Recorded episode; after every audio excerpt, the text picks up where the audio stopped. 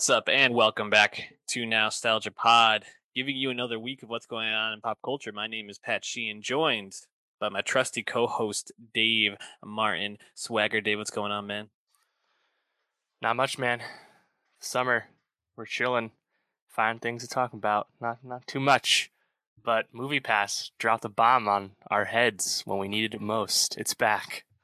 Movie Pass is back. Um, we're also going to be talking about a few albums today, as well as cleaning up our, our Westworld watching experience and talking about a, a movie I was able to make it to this weekend. If you want to hear all of that, the second it drops, hit that subscribe on youtube.com slash nostalgiapod or go to our Twitter, search at nostalgiapod and follow the link tree there to uh, follow the podcast anywhere you want to or listen to it way you want to. But Dave, you're right. Movie passes back. The uh, the beta relaunch is dropping in just a few hours. We're recording this on Monday, August 29th. Uh, very exciting. Movie Pass was a, a, major part of this podcast when we first started off. How do you feel about it coming back?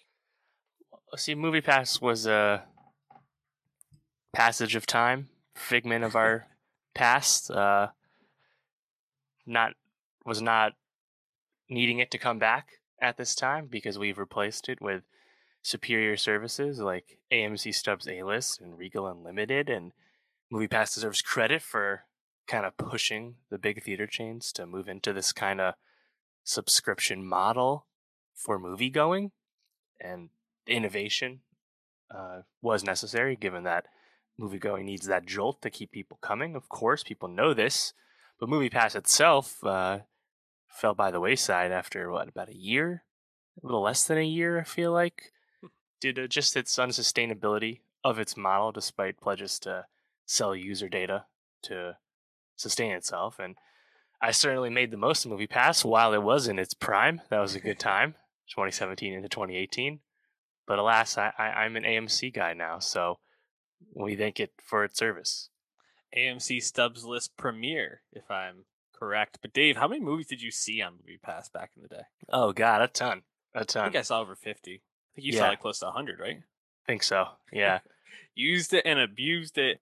We were part of the problem, but hey, if that's the model that they're going to put out, uh, use it to the maximum that you can. Uh, Movie Pass is coming back in a different way though. So there's going to be three tiers to this: a ten dollar, twenty dollar, and thirty dollar tier. In most locations, they say that the prices may vary depending on the market that you're in. Um, and with each tier, you get a certain number of credits. Obviously, the more credits, the the more the higher your tier is. Um, and these these credits can be used for tickets to movies. Um, however, uh, if you go to see a movie on like a Thursday or Friday premiere versus like a Tuesday or Wednesday, you know, matinee, it's going to be different number of credits that you use. So unlike the last time where it was just like the wild west you just if you can go see a movie that day you could see seven in a week uh insane insane usage. This is a little bit more uh structured. What do you think about this model? I mean i guess it makes sense because it's more realistic for something that can last. From what i mm-hmm. understand mm-hmm. movie passes under new ownership. And has been for some time so they've been kind of taking their time to figure out the the future of movie pass and of course the pandemic probably uh, delayed that as well but yeah, I mean, perhaps this will latch on to a certain degree. Uh, be curious to see how well it's marketed to people that aren't on the internet. You know, so I feel like past movie pass owners will probably figure this out, but anyone after that, who can say? Um, but you know, we're going to talk about a movie uh, later that, despite ample opportunity, really flailed at the box office. You know, it is it's hard to get people to go to the theater, and maybe this will look like the right option for some people. Hopefully that is the case because anything to keep people going. But yeah, I um, I definitely need to see how it goes and just see how the company operates for some time to see if people can put their trust back into it in some form. Yeah, it's it's you know, as I think about it, if you're really like a big movie person, you probably have uh, Regal or AMC's uh, pass already. And so I guess eh, when I think about the like maybe ten dollar level, kind of getting those like mid tier movie people who maybe like don't feel loyalty to either company or just kind of maybe have a theater that isn't one of those big theaters near them that this can also be used for. I, I just can't imagine anyone who really likes movies that isn't already subscribed to one of those that's like, man, got to get this movie pass subscription. So I'm just really curious to see what, like, what kind of people end up moving towards movie pass as an option. But I definitely want to see it succeed. I, I really, uh, I, I appreciated movie passes, uh, pushing these companies towards the subscription model. I think it makes sense. You mentioned that there's been some attempts to try to get people into the movie theaters. I just want to say real quick I saw George Miller's 3000 Years of Longing last night. And uh, right before the movie, it's him uh, talking about, you know, you got to come to the movies. Thank you so much for seeing this in theaters the way it's supposed to be. Tom Cruise did the same thing for Top Gun. Yeah, exactly. You see a lot of people talking about this. Um, and they're also doing a like cinema day coming up on the third. What's it called? Uh, what's the official name of Like thing? National Cinema Day or, or Yeah, movie something movie, along movie going day or something like that. Exactly. Three dollar tickets across the board, multiple theater chains. Yeah. What do you think about this move? Well, yeah, great idea. There's nothing new coming out. You Mhm. know, Yeah, that, So, like, that's the issue for me too. It's like, that's what are people it- gonna go see? right. And even Three Thousand Years of Longing comes out first George Miller movie in since 2015. To most people, it's an original thing, and makes no impression at all. Mm-hmm. despite no competition. You know, I think it is hard to get people into the theater, and you're, it's, a lot of it comes down to marketing and the way you sell and position a movie, and it's very complicated right now, and it's a haves and have-nots thing. Perhaps a system like Movie Pass, like you said, a ten dollar low entry, l- low cost level might get people to go and give non-franchise blockbuster movies a chance at the theater. We'll see. You know. Yeah, um I, I appreciate the attempt. I, I wonder if they might put some movies back in theaters for just that weekend sort of thing to try to draw more people out if they're able to like Yeah, secure those uh rights or work something out. Yeah. Oh yeah. I believe Jaws is going to be in the theaters right now. E.T. was in the theaters a few weeks ago. Uh, Rogue One has had a a few IMAX showings right now. They're, they're doing anything they can, the theater owners. But yeah, uh, September's just going to be a bit dry until Yeah. like Don't Worry, Darling comes out in a few weeks. it's uh it's it's interesting because we it felt like we had so many big movies to be looking forward to. We really have hit this like dead period where we're still kind of waiting for the uh you know, prestige movies to come out this year.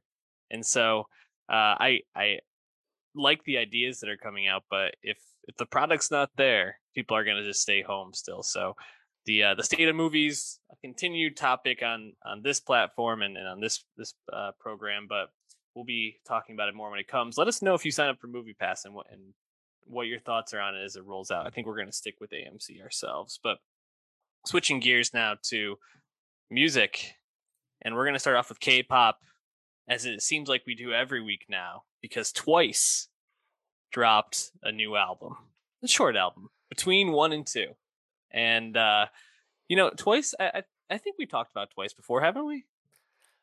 Not as a group, but we just talked about Nayeon's solo debut. I'm Nayeon. What Ah. month and a month and a half ago? Nayeon, the first Twice member to go solo. Twice a nine member group, so there's plenty of opportunity for more solo work in the future. You can imagine, but yeah, Twice. Uh, you know, I think you remarked at that time that you knew someone who worked Yes. at the concert of their most recent U.S. tour, which was very successful. I know it, it sold out back to back days in LA, 20,000 people each time. Twice is probably the second biggest female K pop group in the US right now, and also very prolific. I think that's what's so interesting about them compared to. They, they've only been around one year longer than Blackpink, but while Blackpink has only released 30 songs to their name, this is Twice's 11th EP slash mini album, and they also have three Korean and four Japanese albums.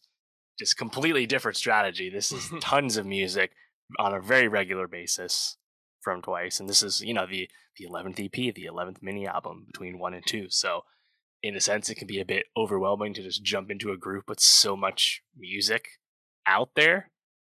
And I'm very curious what like hardcore Twice fans, the once, so I, I would love to know what they think of the 11th Twice EP. You know, um, Mhm. I guess this was a good jumping in point though, because the group recently renewed their contracts with JYP Entertainment. All nine of them renewed. So this is like the second act of Twice as a big blockbuster group.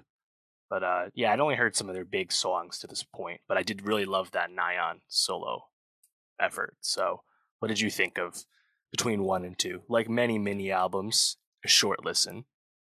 Yeah, only seven songs. I, I thought it was pretty good. You know, um, it's interesting because I think as as people that listen to so much music every week um, and just throughout the year, we tend to gravitate towards things that feel a little bit more edgy or weird or new in a sense. I think because we we hear so much of the same type of stuff, and I, I found myself uh, listening to this and being like, ah, I don't know if there's anything here that's really like pushing the boundaries or like you know sounds super new, but it's all like pretty quality pop music, and I, I found myself like bopping along to a lot of the songs. So I, th- I kind of just left being like, this is a solid album, but I don't know if I like left feeling like this is anything that's gonna make it like an end of year list or be talked about beyond just the release.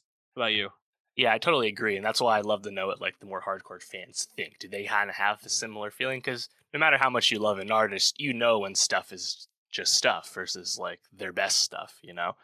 Um, and because it's only positioned as an EP, as a mini album, there's not high expectations on this. This really just kind of feels like all right, we re-signed. Here's our new thing, our new new Korean thing. They just put a Japanese album out like less than two months ago too. So yeah, regardless, uh, yeah, I thought it was pretty solid. You know, I definitely liked the Nayeon solo work more. I thought that was just really inviting for its lightness and its summery nature. I still really like Candy Floss and No Problem a lot from that.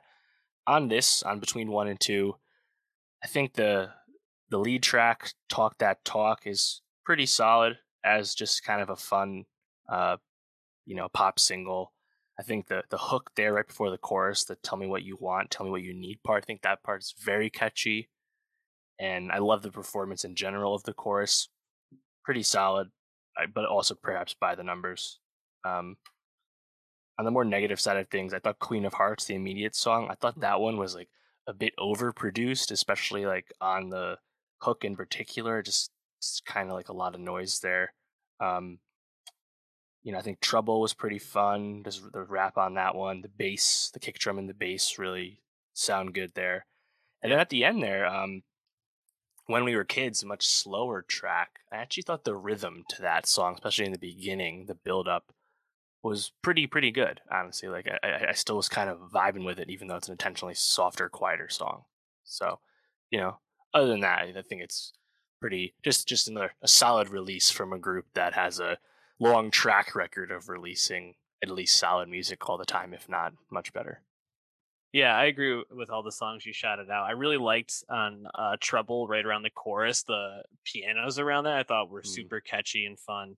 Um, I, I, agree with you about the rhythm on When We Were Kids. I thought that one uh, really stood out and it almost gave me like or like mid 2000s like pop like feelings like uh like callbacks like i don't know if like like toned down britney or like some of those like mm-hmm. softer like female pop songs around that time i don't know it was like really like touching on something in my brain for that and yeah talk that talk i think was my immediate standout i, I love how k-pop seems to just always put like the bangers right at the start they're just like here we're gonna give you exactly what you want and then you can enjoy the rest of the album too but like so funny. that so yeah. good, good for them man yeah, I think I think that's right though that that read of it feeling more uh, uh, older because I think Twice generally their sound is a bit more traditional, a bit more throwback pop. That's they're, they're they almost sound more like more like second generation K-pop than mm-hmm. some of their contemporaries these days, which obviously has worked for them. They have a huge fan base, so definitely looking forward to the next. I think Twice full length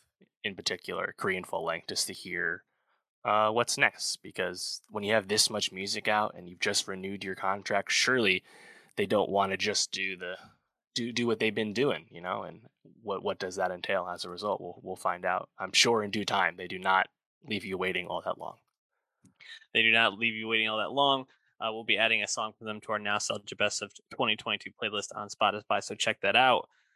But Dave, the will of the people Muse's newest album. Uh, I believe this is like their ninth or tenth album. I believe album nine. nine. Jeez. Uh, I, I mean, Muse is someone we've talked about, I think, once or twice.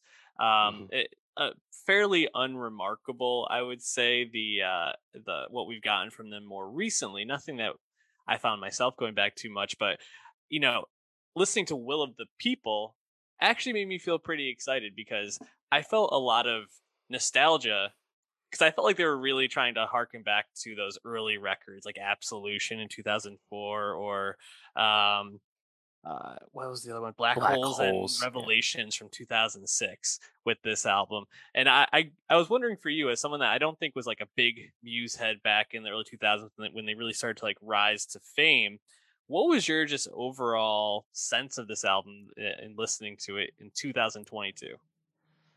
Yeah, that's a great question. It's definitely an all over the place album, but that's what kept it interesting to me. I thought there's all kinds of songs and sounds on Will of the People. Definitely, I think one of the more intriguing albums I've heard from a legacy rock band in some time. Um, does that mean it's all good? Not necessarily, but it's at least all pretty interesting and definitely, I think, a lot more to think about on this than there was in the last album. We talked about simulation theory in 2018. Um, yeah, and I, I think at this point, you yeah, I think at this point, Muse, you know, just you know, album nine, English rock band. They don't really have anything left to achieve beyond just doing this for fun and for money. You know, they're just they're just chilling. But you know, they seem to have fun making this because I was entertained throughout the listen. Yeah, you know, it's uh it's actually really nice to be talking about Muse and uh to just be really highlighting mostly things I like. There's only like two or three songs on this that I really was like I I don't want to come back to this or skip this or I thought it was pretty stupid. Um, however, I've seen you know some some varied takes online. This has gotten a lot of uh, positive critical reception, but but among their fans, uh, a lot like more mixed. Uh, I think some people feeling like this uh, this album shows like a lack of growth on their part. Some people I think felt like this was like an immature album, especially in terms of like lyrics and and concept. Um, and I, I I lean more towards I think uh, agreeing with the critics because I think I found this to be a really enjoyable album that really plays some use the strengths. And after Simulation Theory, which I found fairly unremarkable and just kind of like drab, um, I thought that this was exciting. And a few of the the tracks that I really like are are right in the beginning, right? So Will of the People, uh, a clear standout for me. Um, I, I really like the chanting on that, and it kind of kind of gets the the album humming in a sense, really gets the energy up. Um, I thought a few songs later, Liberation, which is like a clear Queen knockoff, uh, just to be like a fun song, you know, it, it, even to the like the the way that that they toned uh, like the backing vocals on that. It was like this is just clearly trying to be Queen. Um, and then uh, a few songs later in the back half of the album, Killer Be Killed and We Are Fucking Fucked, even though that's a stupid name and the lyrics I think are kind of dumb, I really enjoyed those songs because they just brought a lot of energy and they let Muse just like vamp eh, on their their musical ability, which is I think what makes them such a special group to begin with. So I I found this to be a really fun album. But I'm wondering for you, like, what songs were were stuck out to you? Which ones did you not like?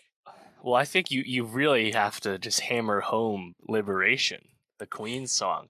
This is a clear Queen homage. I think pr- pretty obviously Bohemian Rhapsody at mm-hmm. that.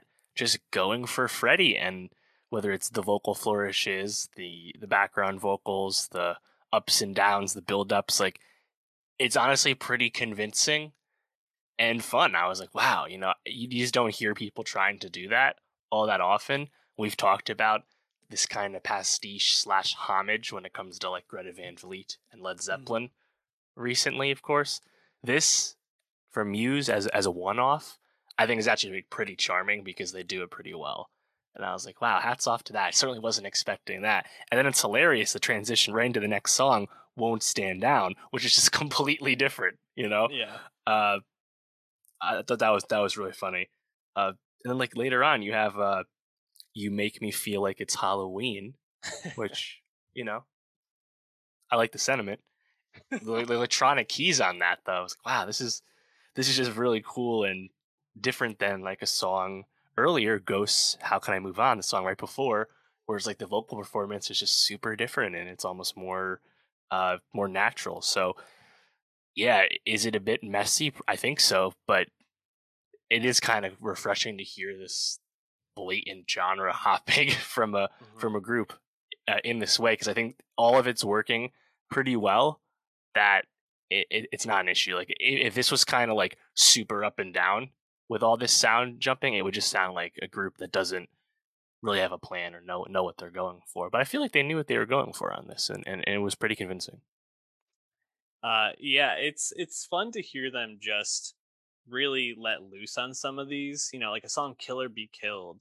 I really love the drums on that. It's just fucking ripping the entire time, and they have pretty classic Muse flourishes, but Dominic Howard's drums are like the clear standout to me on that track.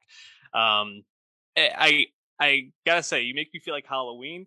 Uh, not my favorite track, but I really enjoyed the guitar solo in the second half of that. And I think that's the thing is like when I think about listening to Muse when I first really started to love them, not every track I listened to from them I loved, but most of the time I left and I was like, well, there were parts of that song that fucking rocked. And that's the thing is I think you can kind of come away from most of these, save maybe like Ghosts, How Can I Move On, and Verona's more toned down, although I, I do like Verona.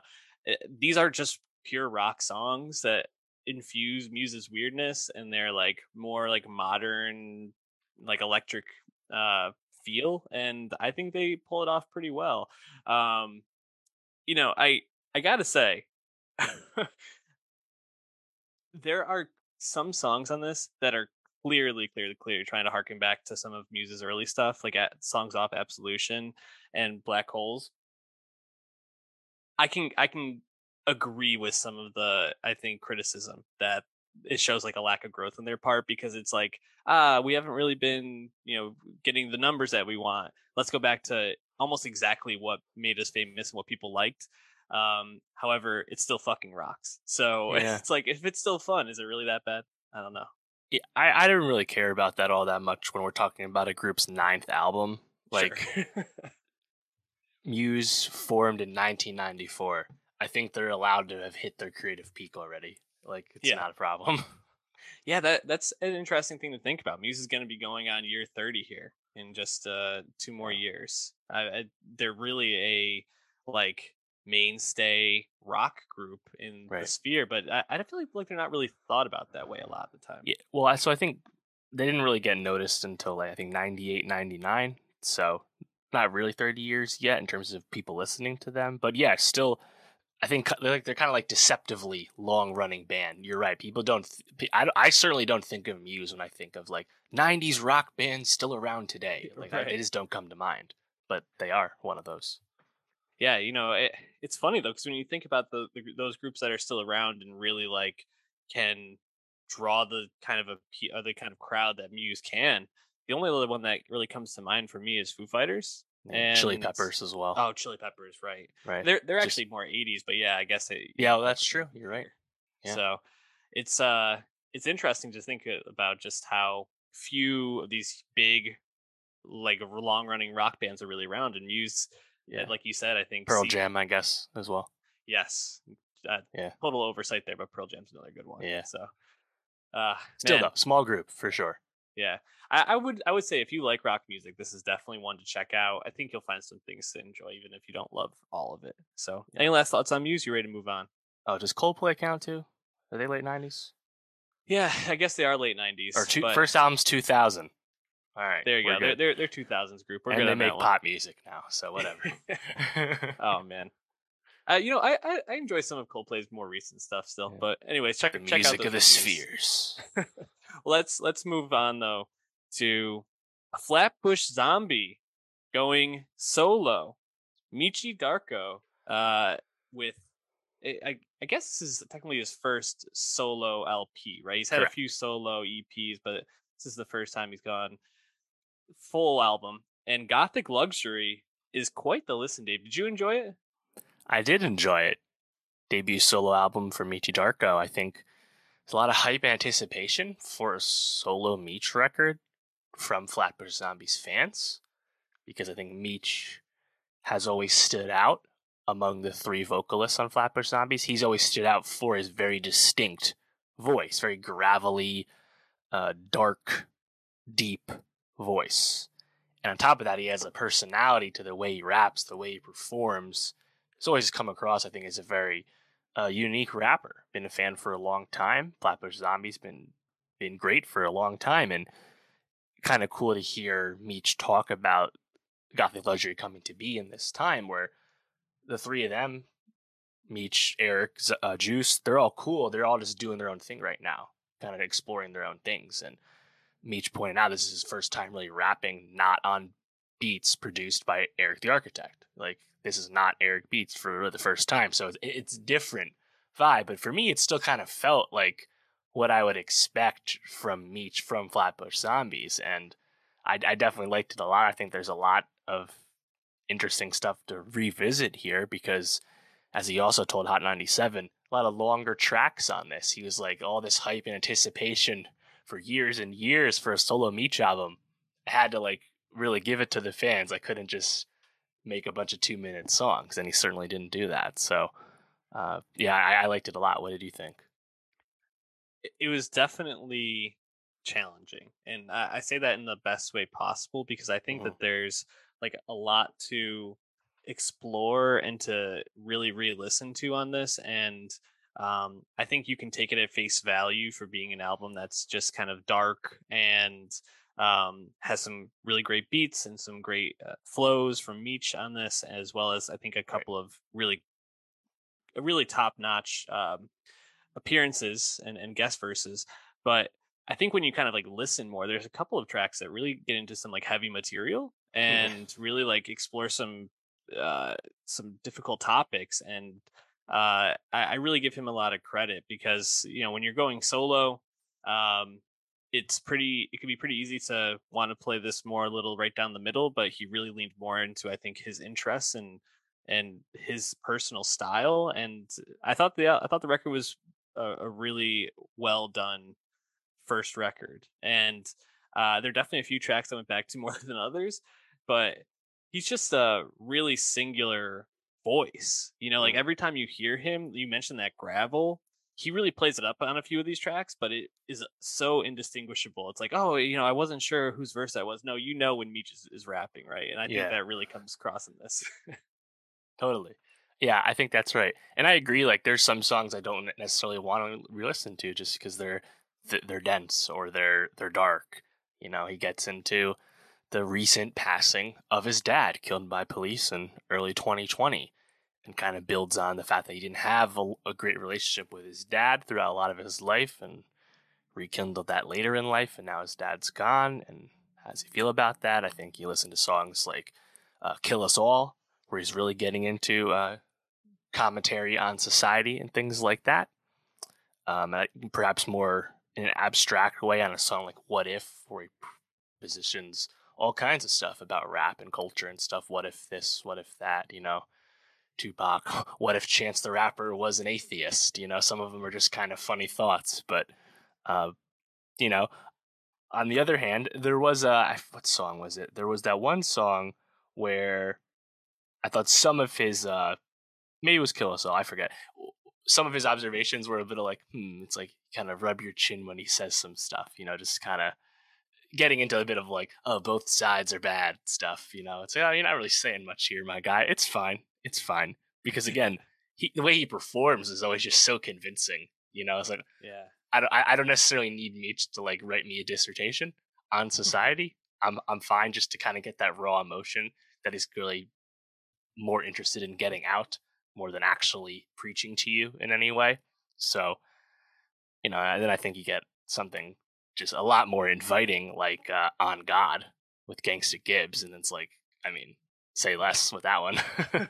yeah, that was that was the clear standout to me on God. Really loved that.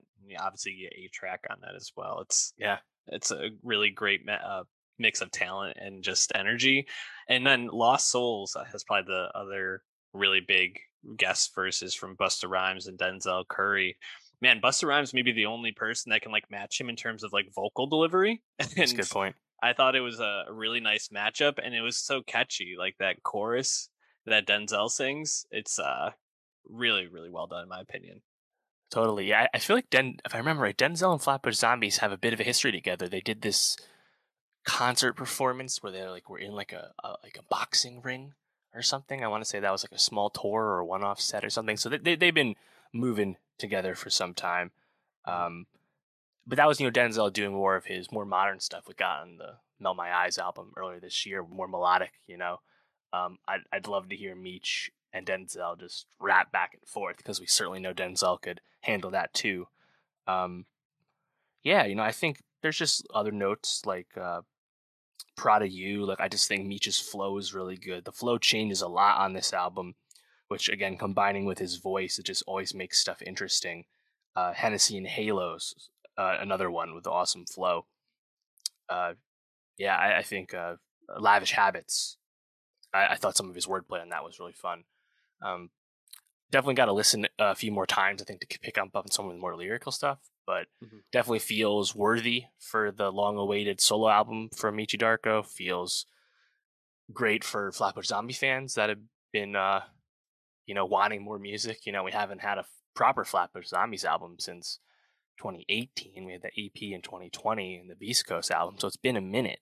You know, uh, that being said, I think this is this was definitely worth the wait. Definitely very interesting, and uh, you know, it's funny hearing Meech talk about why it came out when it did. He when when he picked uh, August 26th, no one else had picked that as a release date, and then of course JID dropped, and he was like, ah, fuck me. But I think uh, the hip hop fans can make time for both, certainly. Yeah, I I think it's um I, I, think it's worth listening to if you enjoy, especially East Coast hip hop, but just hip hop in general. It's it's mm-hmm. definitely singular. Um, the production being so dark, I think, can be a turn off to some people, but it's I think it's pretty good. So uh, check that out. Check out whatever song we put on our nostalgia best of 2022 playlist on Spotify. But you mentioned JID, Dave, and he dropped. Uh, I guess this would be what third. Uh, I don't know. It's hard with, with DiCaprio too, right? Is that another mixtape? Is that a I don't know. Like I think you... this is the third JID album after the Never Story and DiCaprio 2, and then DiCaprio 1 was an EP or a mixtape of some kind. Third third full length, third uh Dreamville album mm-hmm. from JID, who had a bit of a career pre Dreamville, as people know, such as being part of Spillage Village. We had the Spillage Village album come out in 2020. But DiCaprio 2 was a while back. That was 2018. So mm-hmm. it's been a long time coming for another solo JID album. And I think his profile, his his rating has rapidly risen between DiCaprio 2 and now. He's kind of like a must listen to feature when you hear JID on other people's songs. Of course, always highlights of any of the Dreamville projects. A lot of anticipation for a new JID record. And this one I think is it is it is cool to see him kind of close the book between his breakthrough project, the Never Story, with this titled The Forever Story. And I think he certainly lived up to the hype and anticipation. He was getting a lot of flowers online this past weekend. A lot of attention from other rappers too, which I think is always really cool to see. People just kind of shouting out their their peers. You know, uh, Rich Brian was a big fan of Kody Blu 31, for example. Hmm. Um, yeah, so I had a lot of hype for a new JID record, and I think this one definitely delivered. Definitely a lot to stew on with this one, a lot to revisit. What did you think about it? Well, it was funny listening to this and uh, Meechy Darko back to back because I think this is a much more palatable uh, hip hop album, and I left very satisfied. I thought this was a, a really wonderful listen. A few tracks that really caught my ear and stood out um, and that I wanted to go back and listen to. I thought there were some great features, and I think just overall, like, uh, like really, I don't know, enjoyable vibes on this. Like, I found myself really just enjoying this and enjoying the the production and the beats and uh, like a, a fully formed vision and execution on this, in my opinion. Tell me about what what you like. It seems like you enjoyed it as well. Yeah, well, and I I think sometimes with JID in the past, and on this album, there are times where I think his performance, you know, very technical, mm-hmm. capable rapper. He can rap very fast. There are times I think when he's rapping fast, and my eyes just kind of gloss over. I'm like, this actually isn't doing what you think it's doing. It's just kind of annoying. But because the production, I think, is really intentional and interesting, there's tons of beat switch ups, there's tons of flow switch ups, so many flourishes throughout these songs that nothing ever gets stale. And he's switching up his performance so frequently that mm-hmm. even if I am starting to kind of drone out to, you know, him rapping really hard or something, you'll immediately like, snap out of it because he just is always keeping it moving. I feel like with these songs, and that that's what I think I liked, kind of almost above anything else. Whereas like there's just like so much change and so much forward momentum with the Forever story with these songs, and it, I think it's just really fascinating to see these like really multi-layered tracks. It makes sense that this took a long time to come out because I'm sure tons of these songs took forever to finish because clearly just you know new ideas, adding ideas to old ideas, stuff like that. However, this was made, um, it's just more or less always interesting. To uh, to highlight that point about him like being technical and it maybe not working the way that you want it to, but then he kind of always finds a way to bring you back around. I think a clear example of that for me is "Can't Punk Me" with EarthGang. Uh, Kaytranada produced track, so it's you know mm. very singular sounding compared to the rest of the album, but I, that first verse, he comes in and he really is just so technically like delivering each bar, and it feels almost like devoid of like passion or excitement. But then he kind of starts to break it up as he gets to the end, and he really gets into this almost like Kendrick Lamar like delivery where he's rapping incredibly fast and like changing up his cadence. And I was like, oh, okay, I'm back into this now. And then King comes in, and the whole energy of the song changes completely. Mm-hmm. But I just, uh, I, I think that was a really great example of the point you were trying to make. And that does kind of happen a few times on the album. But I agree. I think like the guests that he has come on, the things he's rapping about, as well as the production on this, just always kind of sucks you back in, even when sometimes it might feel a little stale or like a little samey. So mm-hmm. I, I, think that that's that's right on. You know, one of the earlier tracks that really stood out to me was "Dance Now." Oh yeah, which is so such a weird track right like his his like background vocals on that are so like pitched up in this like weird yeah. almost like oompa loompa like way right i'm telling then... you dude we need the minions to remix that song those sound like the minions like with a deep humming voice Maybe wouldn't that be hilarious what are their names kevin like uh, bob or something bob, i don't yeah, know i've never seen know. the minions but people know yeah. Yeah, Dance Now. What a great look for Kenny Mason, by the way. I'm really yes. happy he has the features on this because he, he definitely deserves more eyeballs. Yeah, and just the the, uh, the chorus on this is is so fun.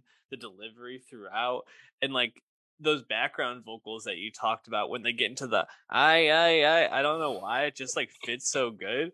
Um, so I I really loved that song. What other songs stood out to you from this? Yeah, uh, well, I think the early single is a lot of fun. Surround sound with Twenty One Savage and Baby Tate, just just kind of fun. You know, southern rap right there. People know how good 21's been lately. Um, other features I liked Can't Make You Change, Ari Lennox, fellow Dreamville signee there. I thought Ari Lennox was really good on that. Honestly, one of my yeah. favorite features from her in a while. She has an album coming out in I think two weeks. Very excited about that. Um, Yasin Bey, Mos Def on Stars, I thought was really good. He's, I think, in his later years, a bit up and down at times, but I thought that was a good one. And didn't expect to say it, but I thought Lil Wayne was honestly really great on Just in Time. Usually, I don't really have much time for his his stuff these days, but I thought that was really solid. Really fit the song. Lil Wayne sounded very clear. Uh, that was good. But even just JID songs, I thought just just from the jump, like he wastes no time in really telling you what kind of album this is. Because on like the first proper song, Radar, the way that starts and like it immediately flips and there's like this vocal dubbing back and forth with JID's normal voice, like it just again super interesting always always changing up what it is. A bit more traditional towards the beginning you have crack sandwich where just really great beat and just a really great performance from jid.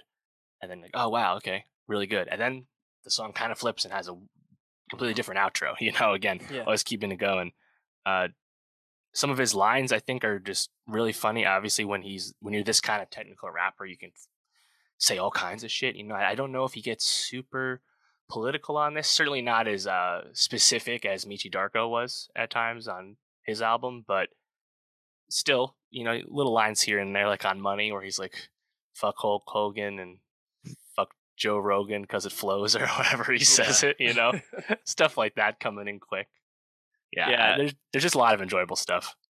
There definitely is. I, I uh, one of my favorite lines actually came in uh, "Can't Make You Change" with Ari Lennox in the first verse. He's uh, talking. He's talking about um, you can't change a person playing games, girl. You should find a sub music child, or Lil Wayne should teach me how to love. Um, just like a, a great callback Yeah. to a, a Right. like forgotten Lil Wayne song, but just yeah, music don't know. soul child. But yes, yeah, yeah, yeah. I heard that one too. That was good. yeah I, I enjoyed that and uh yeah i i just really like was thinking about jid's like standing right and you like as you mentioned he hasn't like put out a lot of solo stuff obviously in a while been doing some stuff with um spillage village in a sense like when he first like really like came onto the scene in my head i feel like it was like him and Cordae felt like Mm. the, the people coming up in that Kendrick Lamar lane that really could like hop off in that sense. But Cordae's had some albums that you know uh, I think people could debate, but I, I would say have been fairly disappointing to Yeah, to this the last one for sure. And Jid not putting out a lot of stuff. I mean, eh, he sounds a lot like Kendrick Lamar at times on this, and I, I Mhm. hate to like keep like putting him in that box because he's you know he's no one's Kendrick at, at all. But eh, where do you like to see him in terms of his stature in the rap game right now? Yeah, I kind of view him as a probably a marginally more popular Denzel Curry in terms of the Mm. way people like him and think about him. It's interesting. Jid's Jid's kind of relationship uh, standing with Cole, I think, really benefits him because he's kind of ro- ri- risen up as the most significant rapper on Dreamville after J. Cole, and I think also because most of the other, you know, big, big, like, like think about it, like Baby Keem, really close to Kendrick, obviously related. Like I think people would take Jid over Keem. You know, Drake has never really had anyone through OVO Mhm. reach this level either. Um, now, whether Jid is able to get out of the Cole shadow and also get out of the Kendrick comparison shadow, I think the Kendrick comparison shadow is going to be a bit more challenging because you can still Yeah. hear it on this album. Oh yeah. But he clearly has, I think, blossomed alongside Cole to the benefit of Cole, uh, Cole, Cole helping him, you know, all that. So I think he's definitely his own man in that regard. But you know, I, I think at the end of the day, even though he's an Atlanta guy, even though he's making Southern rap, I don't know how mainstream he actually is. I want to see how successful this album is with its first week, just because he does feel out of place when you think of like your little babies and your your futures and your other Atlanta stars. Then again, he does have 21 on this, and they sound great together. So Jid's really good. Certainly deserves that more mainstream look, but he's also not making music specifically like targeting that either. I think surround sounds the closest you get to that. But other than that, like these are very dense, complicated, varied, multi-layered songs that's intentionally not going to be for everyone. So it's interesting to think about his status, but I, I think definitely his popularity, at least on the internet, has risen tremendously since DiCaprio 2 came out. Yeah, eh, you know, I I think to to your your point about Kendrick and that that comparison, it, listening to this almost made me appreciate Kendrick more because of how much Kendrick is able to use his vocals to Mm, make it feel like there's so many more people on the album than there are, and like yeah. it's just was like damn, like he he's such a singular artist. But I I I thought the Denzel Curry comparison is interesting, right? Because I I, I don't think of them as similar artists, but I do agree that they're probably similar in certain terms of like stature and popularity. Um, I hope that this gets um, some love this album because I, I definitely think it's his best work to date, his singular work today, and I, I think Mhm. uh, I think there's a lot of room for him to continue skyrocketing if if he can find that audience. So I don't know an artist I definitely like. Want to see want to see more success for him for sure. Yeah, you're thinking it, uh, it's got to be a top ten rap record this year so far. I have to Hmm. think. You know, I, I like the Vince Staples album more than this, but um, I think the Kendrick album is just more accomplished. But you know, after those two, it's a bit of more of a conversation. So Have you have you found yourself going back to that Kendrick album? no, I haven't. Me neither. Apart from a few songs like Father Time, Mhm. I haven't. But uh, we kind of nailed that at the time. We're like, this is Right. this was an album for him. This was a True. a piece of art, you know, that is effective, I think, at what it's trying to convey. But it is also by no stretch damn. It is not No. accessible. So it kind of makes sense that it didn't sell as well and didn't stick around as well because that's just not the kind of music it is. And I, I, I'm I'm I'm pretty sure album five for, or album six from Kendrick will be uh, a bit more inviting. So TBD there. yeah, I, I mean, just even reflecting on like what are the other like hip hop albums that really have like taken over the year. I mean, Megan, I guess Yeah, it just came out. Megan Um, just came out. Uh, I, do you put Beyonce's hip hop? I don't think so, right? no, I wouldn't. I mean, No. there's like smaller stuff, right? You have the Earl album, you have the Denzel album. hmm Vince is number one for me.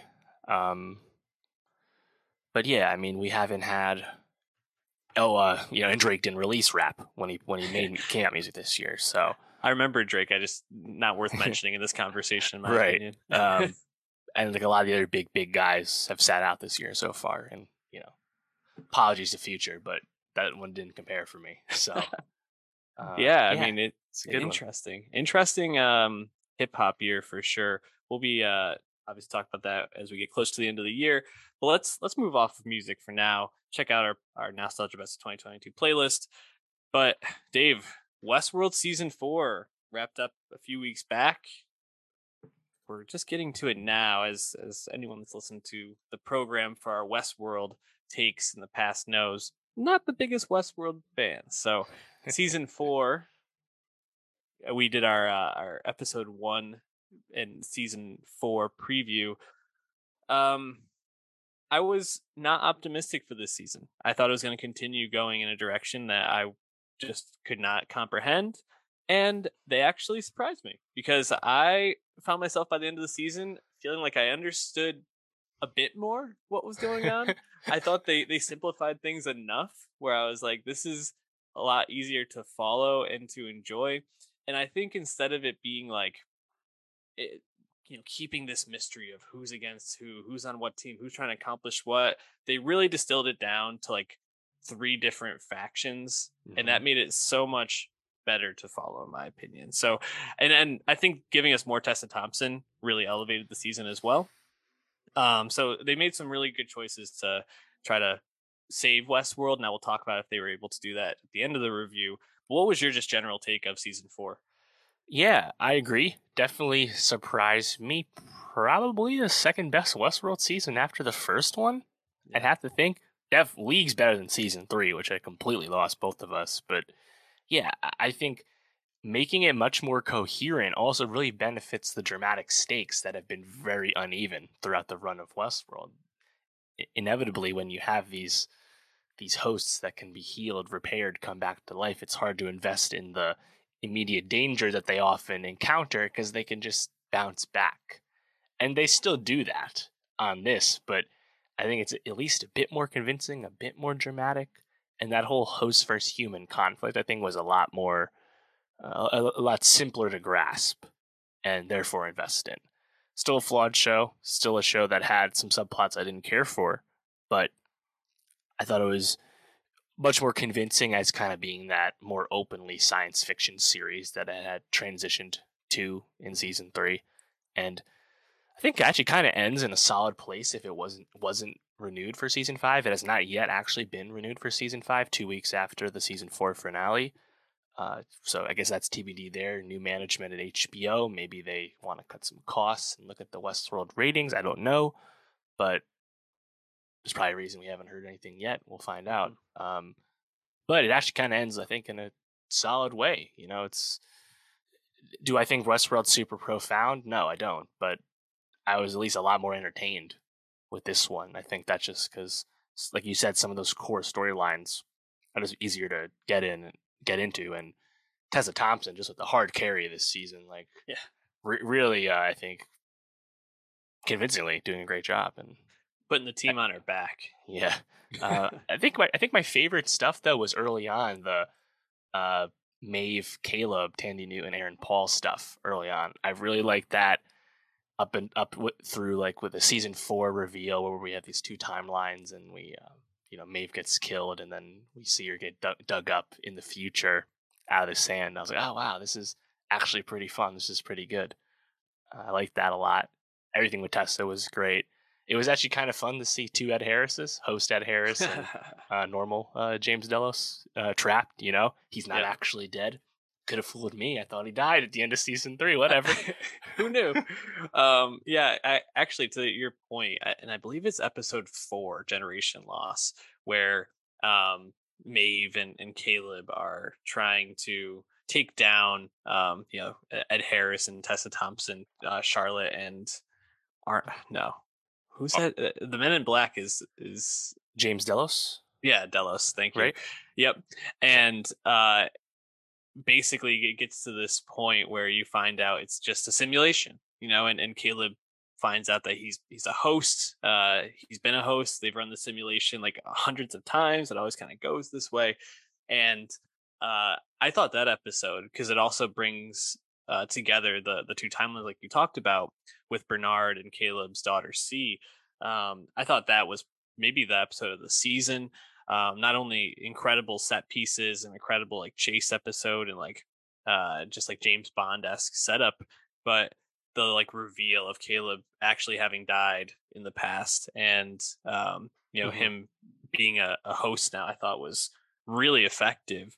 Yeah. Um, and obviously, I I thought the relationship between him and Maeve, like that friendship, was really uh, one of the highlights of the season for me, character wise. So I, I thought that was definitely one of the best episodes they've had since season one. Um, and yeah, I think a lot of the early stuff, although I did like the penultimate episode a lot, where like they're trying to like infiltrate uh Charlotte's like lab and uh Right. Bernard setting up some plan and all that stuff. I thought that was pretty well done too. Great. Uh, let me correct that too. The Men in Black, Ed Harris is actually William, William, not James right. Delos. James Delos was Peter Mullan's character from that like one flashback episode. Um, yes. So was was Tessa still Charlotte Hale, or wasn't she just Dolores now? Like, kind of confused. Like she used to be Charlotte Hale, but isn't Charlotte Hale dead? I don't know. I, I know that I know that at the end of the season, um, uh, there she was calling her Hal. Uh, that Right. uh, right. what what's her name? Uh, why can't I think of her name? You just said it. Um, Evan Rachel Wood's character is calling her Yeah, Hal. So I yeah. yeah, Dolores was calling. So I figured she was still her, but I don't know. It's Yeah. But that's the thing. I actually thought it, w- it was still compelling enough, entertaining enough that I didn't have to really worry about like if I knew some of those details, I could just kind of roll with it.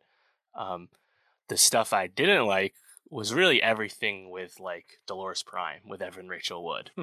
like it, it, you kind of see where that's going. I think a few episodes before it's fully revealed, but like everything with her reality, and then you have James Marsden coming back as Teddy. Like all of that just felt like a waste of time, like spinning of the wheels before she inevitably, you know, gets comes back to prominence in the finale. And I feel like more than anything, it's like they just kind of need something to do for Evan Rachel Wood because she's on the show and part of the cast. And it's like, well, her character is effectively going to be serviced in its villain form by Tessa Thompson. So what do we use Evan Rachel Wood for? So they just Mhm. kind of had her do this thing, regaining her memory, which apparently was her own plan, whole plan all along. Which is whatever, but like it's just kind of dull, you know, compared to like being with Caleb and Maeve or watching Ed Harris go to the golf course and hit lots of hole in ones, whatever it was, you know.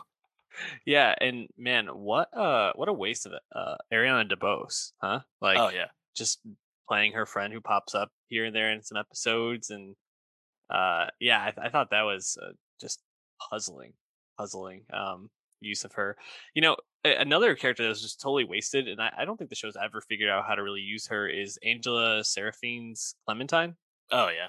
I, I have mean, no like- idea what's going on with Clementine. I, she just like pops up every once in a while and she's like either like maybe bad or maybe good and like you Yeah. never know and that's She was pretty clearly bad this time, but like I, guess. just still like she's just kind of there. Yeah and, like even at the end of the season like obviously she's bad and she's trying to kill caleb but i, I like Yeah. wasn't even fully sure of her motivation she's just like a henchman at this point Yeah. i don't know Kills Stubbs, right? uh she kill stubbs I, yeah i, I think so. Hemsworth. yeah and But, also like- another character that's just kind of there Yeah, he's just there. Yeah. But like kills in quotes. Like we see, we see uh, Bernard, we see Jeffrey Wright get domed, we see Tessa Thompson get domed, and then we watch her come back to life in the next episode. Like there, there still are no stakes at all, especially when the one human character left, Caleb, actually turns out he's a host now too. It's like you just kind of have to go with it. Like the there are there any humans left that we know because Charlotte Hale's dead, original Man in Black William is now dead. And Caleb, we learned is dead too. Like, oh, his daughter, right? Oh, his daughter. Yes, new character this season. Yes, that's about it. um, whatever. I don't yeah. care. I, just... I, I don't really care either. Um, yeah, I I do feel like it left off in a place where it could be a series finale. Do you think they'll pick it back up? The ratings really dipped this season. If they do, I think they pick it up for one final season. But yeah, it is kind of a.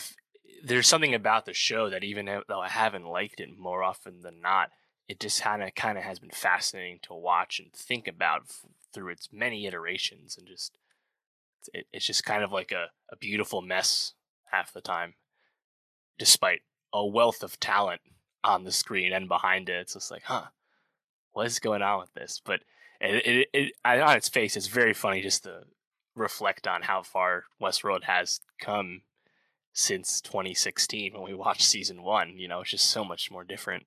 Mm-hmm. And at, at, least I think they, they, they, they found themselves in these huge changes, partially through simplifying it, but also I think just making it just a bit more dramatic through that simplification. So if it doesn't come back for season five, I don't think I'll, you know, I w- I won't cry over that spilled milk or anything, but I would be curious to see how they would wrap it up with one more season.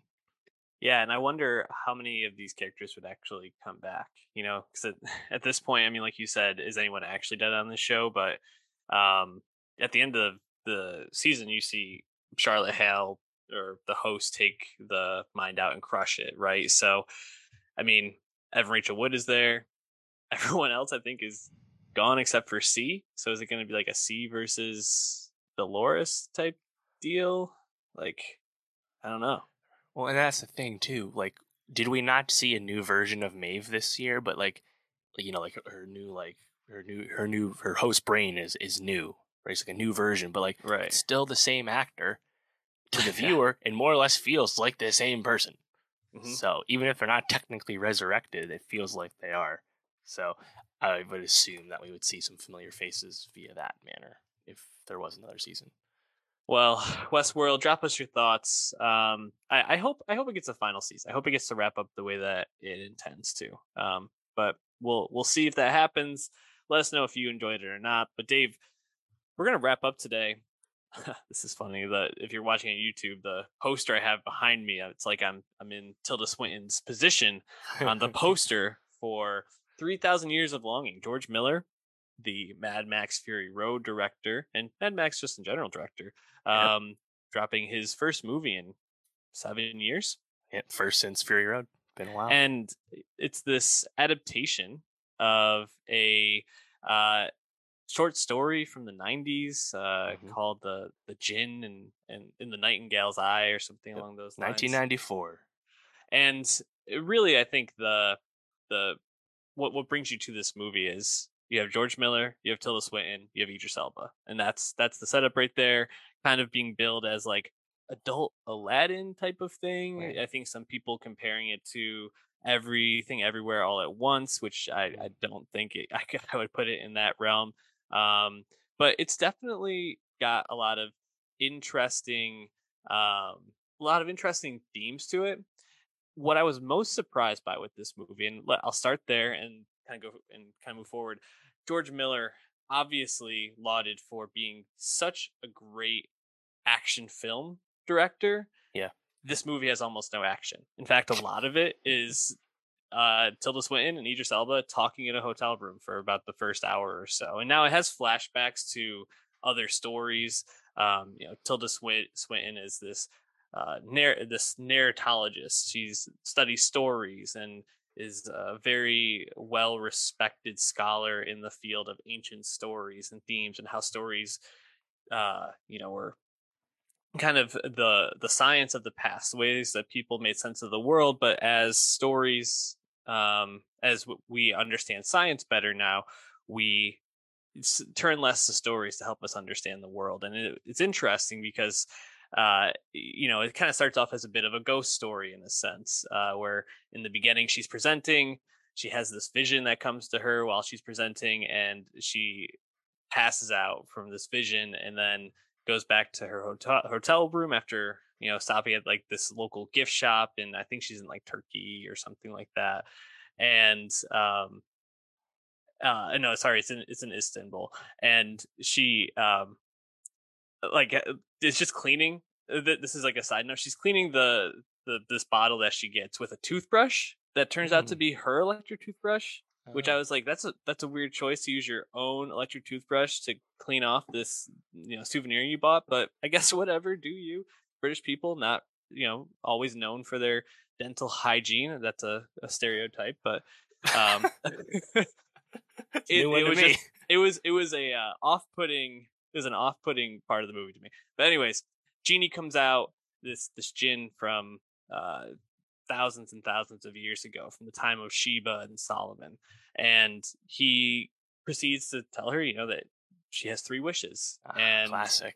Yeah, classic, right? This is the whole Aladdin setup, but really, it, the story takes a turn because while you think it's going to be about what are the wishes that Tilda Swinton's character, who I keep calling her Tilda Swinton, I should say that the character's name is uh, uh, Alithea. Uh, Alithea. Um, I think they actually say Alithea, which is a bit off-putting because I never heard it pronounced that way. But Alithea, uh, in her wishes, instead it's actually about jinn and his hmm. three incarcerations as a genie in his life.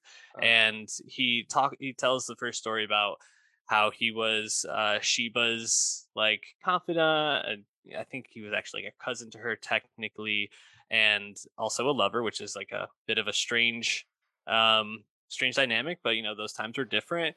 And he talks about Solomon's courtship of Sheba and um, how Solomon's powers were actually what made him uh, be imprisoned in the bottle to begin with.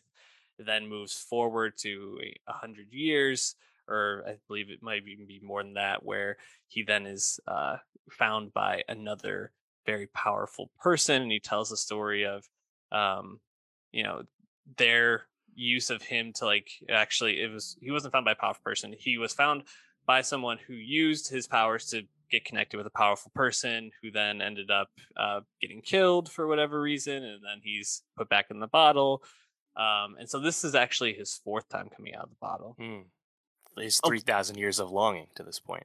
Exactly the interesting thing about the first half of the movie being all about the jinn is you get these flashbacks to these period pieces that are really interesting and I think well designed and very like cool to be in these uh, ancient temples and palaces and and kind of going through history in that sense.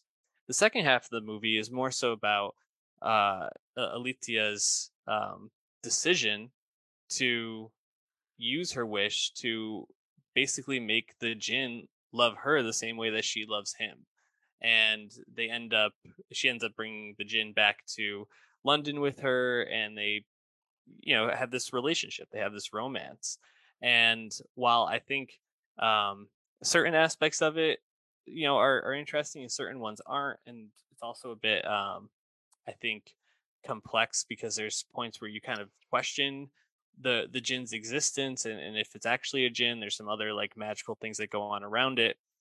The idea of our own stories you know Alithea being this person who had had a marriage before that didn't work out and how that impacted the way that she was able to love others now and how she found happiness now um, and how her relationship with the jinn kind of highlights her own personal journey as well as how the the jinn's like magic and his ability to be in this world is heavily impacted by things like the television or the internet or radio mm-hmm. waves because instead of stories being passed from word of mouth now everything's passed through transmitters and through you know waves in the sky and he's affected by this. And so it's kind of interesting to uh, think about the metaphors of it all and what the what george miller is really trying to pinpoint with this story in terms of his own meaning and his own storytelling so i found it to be a, a really thought-provoking film I, I didn't love it it felt a little slow especially in the first half the mm. second half when they finally move in together i'm a little bit more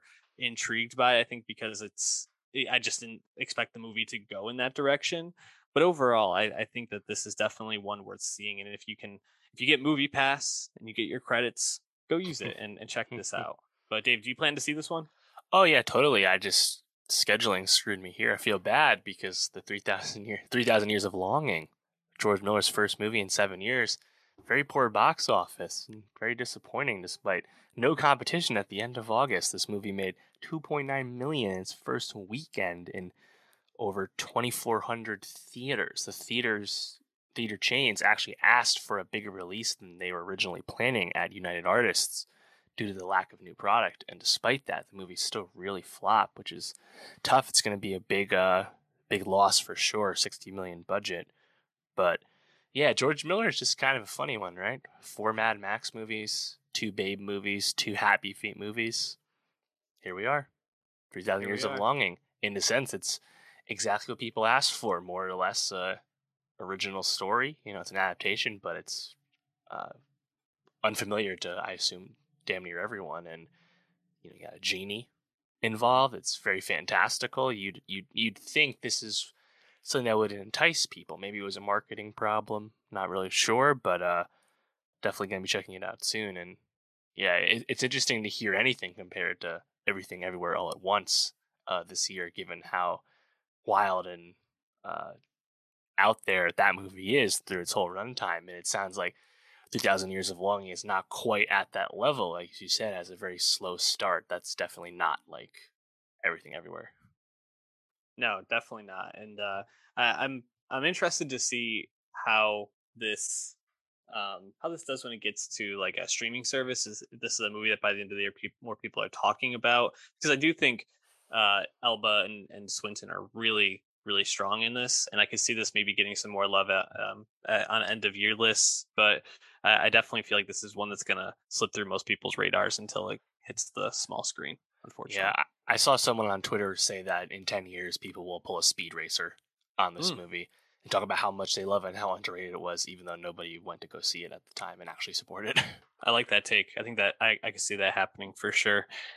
Anyways, that's going to wrap us up there for this week, Dave. What do we got for next week? Yeah, we got, I think, two big things. We have What We Do in the Shadows ending, we have YUNGBLUD uh, album, but two big things 2022 Emmy predictions, and on Amazon Prime Video, the premiere of Lord of the Rings, The Rings of Power, the $1 billion investment from Amazon. Will it pay off? I have a lot of hype anticipation. I hope it does. Well, hit up the uh, Twitter at Nostalgia Pod. Follow the Linktree to follow the podcast any way you want to there. Subscribe on YouTube at youtube.com slash nostalgia pod. And again, follow our Nostalgia Best of 2022 playlist. Summer is coming to a close, but the content is heating up. So stay tuned. Peace out.